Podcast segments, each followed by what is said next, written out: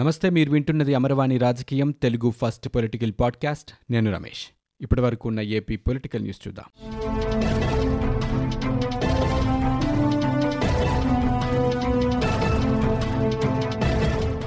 AP ప్రభుత్వం corona బులెటిన్ని తాజాగా విడుదల చేసింది. ఒక్కరోజులో అరవై ఆరు వేల ఏడు వందల డెబ్బై ఎనిమిది నమూనాలు పరీక్షించగా అందులో పదమూడు వందల తొంభై ఐదు మందికి కరోనా నిర్ధారణ అయింది. దీంతో రాష్ట్రంలో కోవిడ్ కేసుల సంఖ్య ఎనిమిది లక్షల యాభై ఆరు వేల నూట యాభై తొమ్మిదికి చేరుకుంది. ఇక ఇరవై నాలుగు గంటల వ్యవధిలో కరోనా చికిత్స పొందుతూ తొమ్మిది మంది మృతి చెందారు. చిత్తూరు, కృష్ణా, విశాఖ జిల్లాలో ఇద్దరేసి చొప్పున, అనంతపురం, తూర్పుగోదావరి, కడప జిల్లాల్లో ఒకరు చొప్పున మరణించారు. ఇక దీంతో రాష్ట్ర వ్యాప్తంగా ఇప్పటి వరకు కరోనాతో మృతి చెందిన వారి సంఖ్య ఆరు వేల ఎనిమిది వందల తొంభైకి చేరుకుంది. ఒక్కరోజు వ్యవధిలో రెండు వేల రెండు వందల తొంభై మూడు మంది కోవిడ్ నుంచి పూర్తిగా కోలుకున్నారు. కోవిడ్ కారణంగా ఏపీలో వాయిదా పడిన స్థానిక ఎన్నికలపై రాష్ట్ర ఎన్నికల కమిషనర్ నిమ్మగడ్డ రమేష్ కుమార్ కీలక ప్రకటన విడుదల చేశారు. ఫిబ్రవరిలో పంచాయతీ ఎన్నికలు నిర్వహించేందుకు ఆలోచన చేస్తున్నట్లు స్పష్టం చేశారు.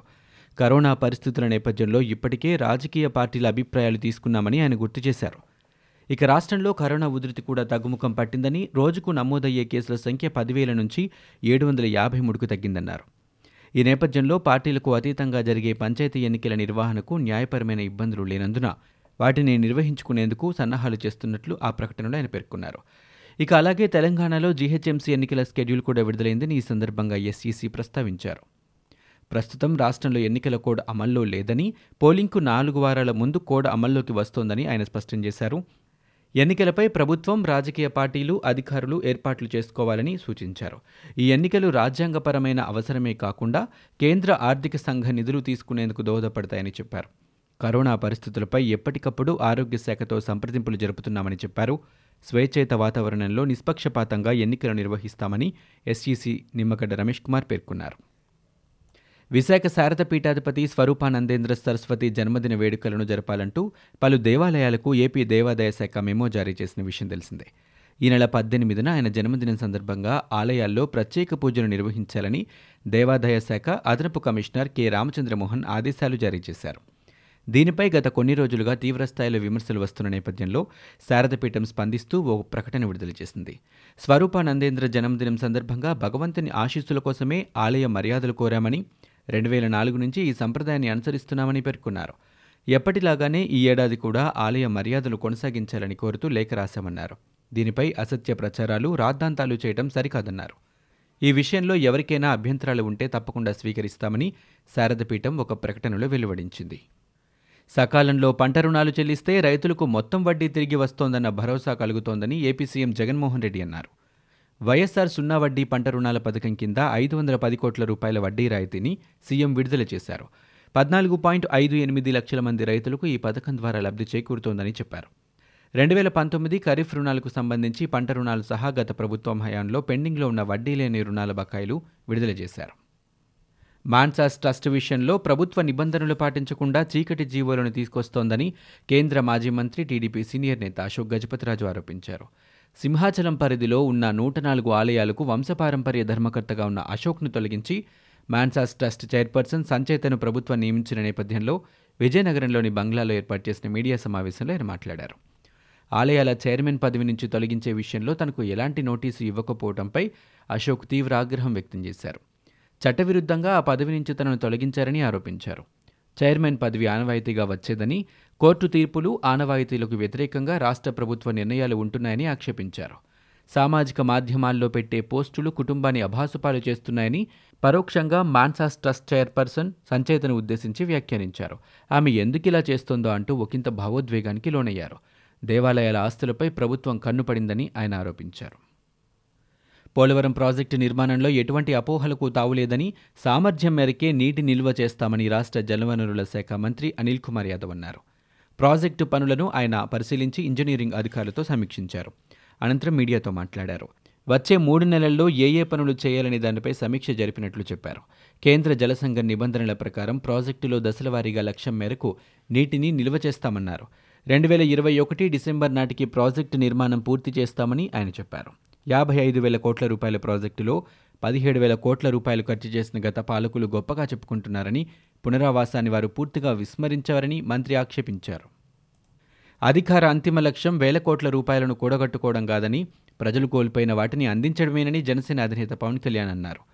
గుంటూరు జిల్లా మంగళగిరి జనసేన కార్యాలయంలో ఐదు జిల్లాల నేతలతో సమావేశమైన జనసేనాని భవిష్యత్తు కార్యాచరణపై పార్టీ నేతలకు దిశానిర్దేశం చేశారు.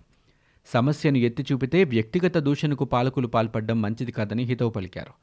సమస్య వచ్చినప్పుడు ఎలా వ్యవహరించాలనేది పాలకులు ఆలోచించుకోవాలన్నారు. పాలకులు పరిస్థితులకు అనుగుణంగా మాటలు మార్చుతున్నారని, అమరావతి విషయంలో కూడా అదే జరిగిందని పవన్ వ్యాఖ్యానించారు.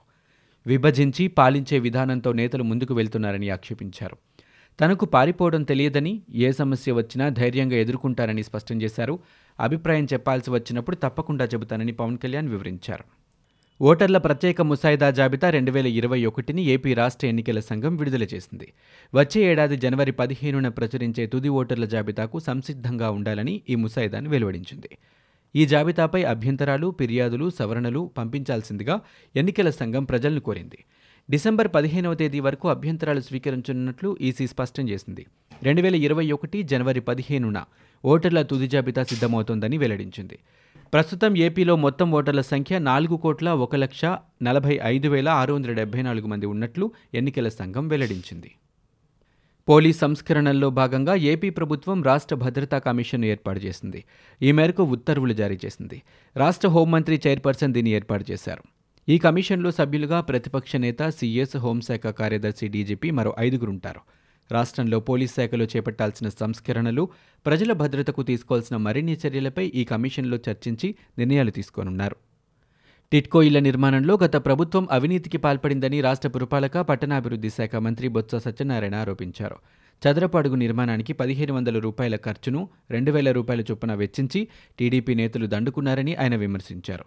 విజయనగరం జిల్లా నెల్లిమర్లలో నిర్వహించిన ప్రజల్లో నాడు, ప్రజల కోసం నేడు పాదయాత్రలో మంత్రి పాల్గొన్నారు. ఎంపీ బెల్లాన చంద్రశేఖర్, శాసనసభ్యుడు అప్పలనాయుడు, శాసన మండలి సభ్యులు పెనుమత్త సురేష్బాబు కార్యకర్తలతో కలిసి మొయిదా నుంచి నెల్లిమర్ల యూనియన్ మైదానం వరకు బొత్స పాదయాత్ర చేపట్టారు. మంత్రి కొడాలి నాని వ్యాఖ్యలను ప్రజలు అసహించుకుంటున్నారని మచిలీపట్నం పార్లమెంటు అధ్యక్షులు కొణకల్ల నారాయణరావు అన్నారు. వెన్నుపోటు పదం కొడాలి నానికి, ప్రజల్ని మోసం చేసిన వాళ్ల పార్టీకే వర్తిస్తోందన్నారు. గుడివాడ టికెట్ ఇచ్చి ఎమ్మెల్యేగా గెలిపించిన చంద్రబాబుకు, కార్యకర్తలకు కొడాలి నాని వెన్నుపోటు పొడిచారన్నారు. టీడీపీ వల్లనే కొడాలి నాని ఎమ్మెల్యే అయ్యారని చెప్పారు. చంద్రబాబును తిట్టకపోతే మంత్రి పదవి ఉండదనే భయమని, ఇళ్ల స్థలాల విషయంలో మీ మనుషులే వివాదాలు సృష్టించి కోర్టులో కేసులు వేశారని అన్నారు. పీకల్లోతు మునిగే స్థలాల్లో ఇళ్ల పట్టాలు ఇస్తున్నారని, అమరావతికి అసెంబ్లీ ఆమోదం తెలిపాక మళ్లీ వికేంద్రీకరణ ఎందుకన్నారు. పోలవరం ఎత్తు తగ్గిస్తే ఏపీకి ద్రోహం చేసిన వారవుతారని ఆయన పేర్కొన్నారు. డెబ్బై ఒక్క శాతం పోలవరాన్ని చంద్రబాబు పూర్తి చేశారని, ఇరవై ఐదు మంది ఎంపీలు ఇస్తే హోదా, నిధులు తెస్తామన్న మీరు పార్లమెంటులో ఒక్కసారైనా హోదా కావాలని అడిగారని కొణకల్ల నిలదీశారు. ఏపీ బీజేపీ అధ్యక్షుడు సోము వీర్రాజుపై సిపిఎం ఏపీ కార్యదర్శి మధు ఘాటైన వ్యాఖ్యలు చేశారు.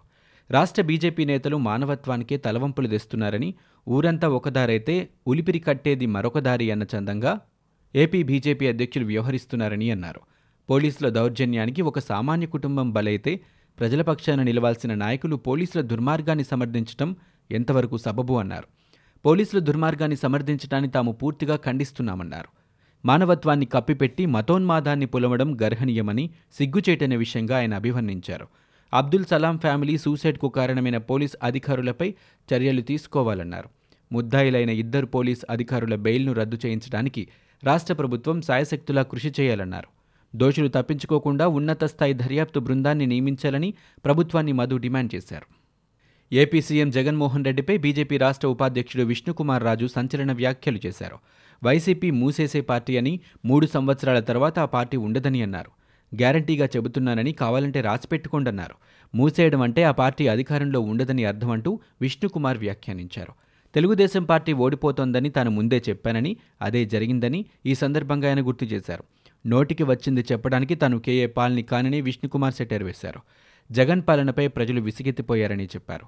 ప్రజలకు జగన్ ముద్దులు పెడితే నిజమైన ప్రేమ అనుకున్నారని, కానీ ఇప్పుడు వారికి అది కపట ప్రేమ అని తెలిసిందన్నారు. ప్రభుత్వానికి వ్యతిరేకంగా ఎవరైనా మాట్లాడితే లోపల వేస్తున్నారని దుయ్యబట్టారు. విశాఖలో అక్రమ కట్టడాలంటూ శుక్రవారం రాత్రి నుంచే కూలగొడుతున్నారని చెప్పారు. కోర్టులు, శని ఆదివారాలు కూడా తెరిచే విధంగా చూడాలని కోరారు. విశాఖలో బెంచ్ ఏర్పాటు చేయాలని, అప్పుడే న్యాయం జరుగుతోందని, లేకపోతే ప్రజలు భయభ్రాంతులకు గురయ్యే ప్రమాదం ఉందని విష్ణుకుమార్ రాజు అభిప్రాయపడ్డారు. ఇవి ఇప్పటివరకు ఉన్న ఏపీ పొలిటికల్ న్యూస్. మీరు వింటున్నది అమర్వాణి రాజకీయం తెలుగు ఫస్ట్ పొలిటికల్ పాడ్కాస్ట్. నేను Ramesh. For more details visit W W W dot Amarvani dot in. We are also available on Google Podcast, Spotify, iTunes and Apple Podcast.